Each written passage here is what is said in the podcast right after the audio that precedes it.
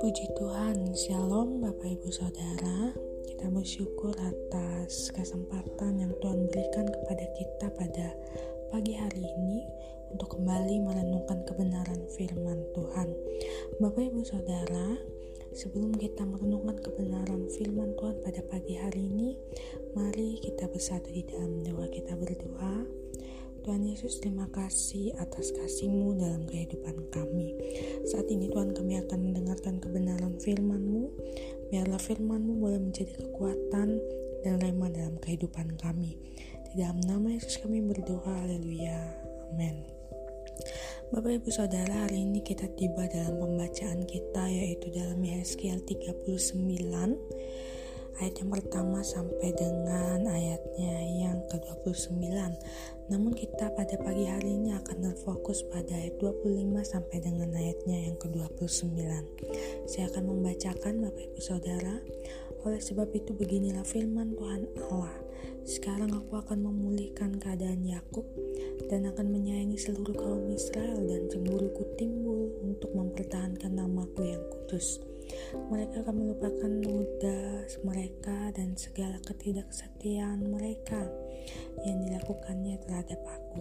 Kalau mereka sudah diam kembali di tanah mereka dengan aman tentram dengan tidak dikejutkan oleh apa pun, dan kalau aku sudah membawa mereka kembali dari tengah bangsa-bangsa dan mengumpulkan mereka dari tanah musuh-musuh mereka dan pada saat menunjukkan kekudusanku kepada mereka di hadapan bangsa-bangsa yang banyak.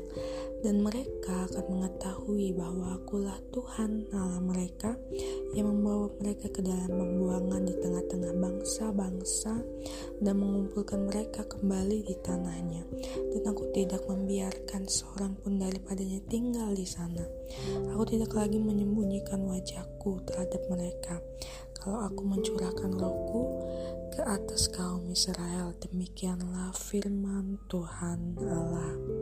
Bapak Ibu Saudara, kita mengetahui bersama bahwa pemulihan Tuhan itu ada di dalam setiap pergumulan kita.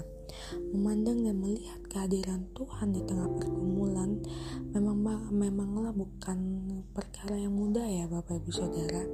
Terdapat banyak hambatan dan penghalang yang sering kali mengaburkan ketajaman pandangan iman kepada Tuhan.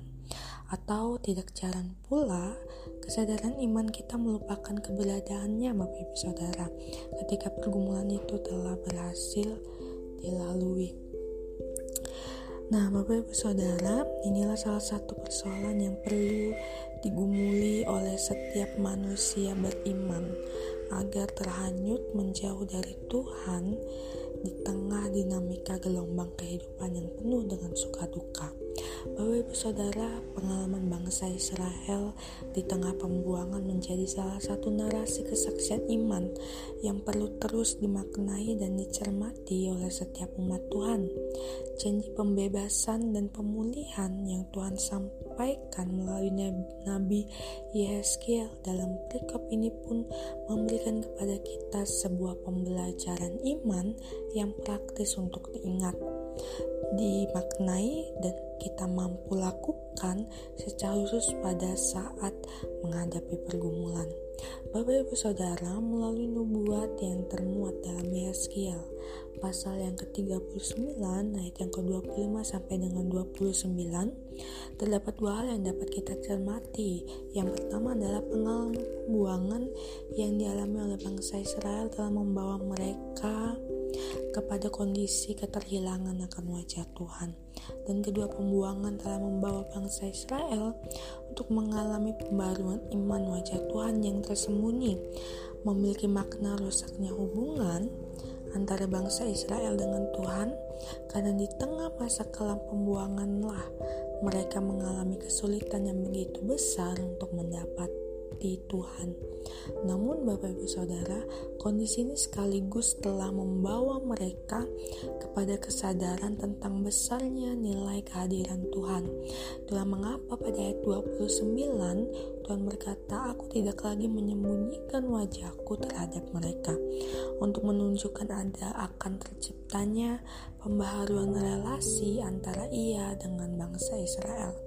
Bapak Ibu Saudara perlindungan kita pada pagi hari ini terhadap firman Tuhan pada pagi hari ini tidak sengaja mengajak kita untuk menjadi pasif di tengah pergumulan apalagi bersifat pasrah maupun tak realistis dalam menghadapi permasalahan.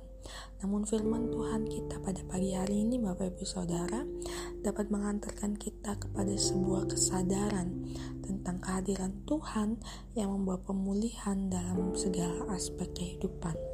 Sekalipun di tengah pergumulan, Tuhan tidak pernah berdiam diri Bapak Ibu Saudara memandang umatnya tenggelam di tengah gelombang uh, kehidupan. Justru Tuhan Yesus hadir dengan memberikan kekuatan bagi kita dengan kemuliaan dan transformasi iman.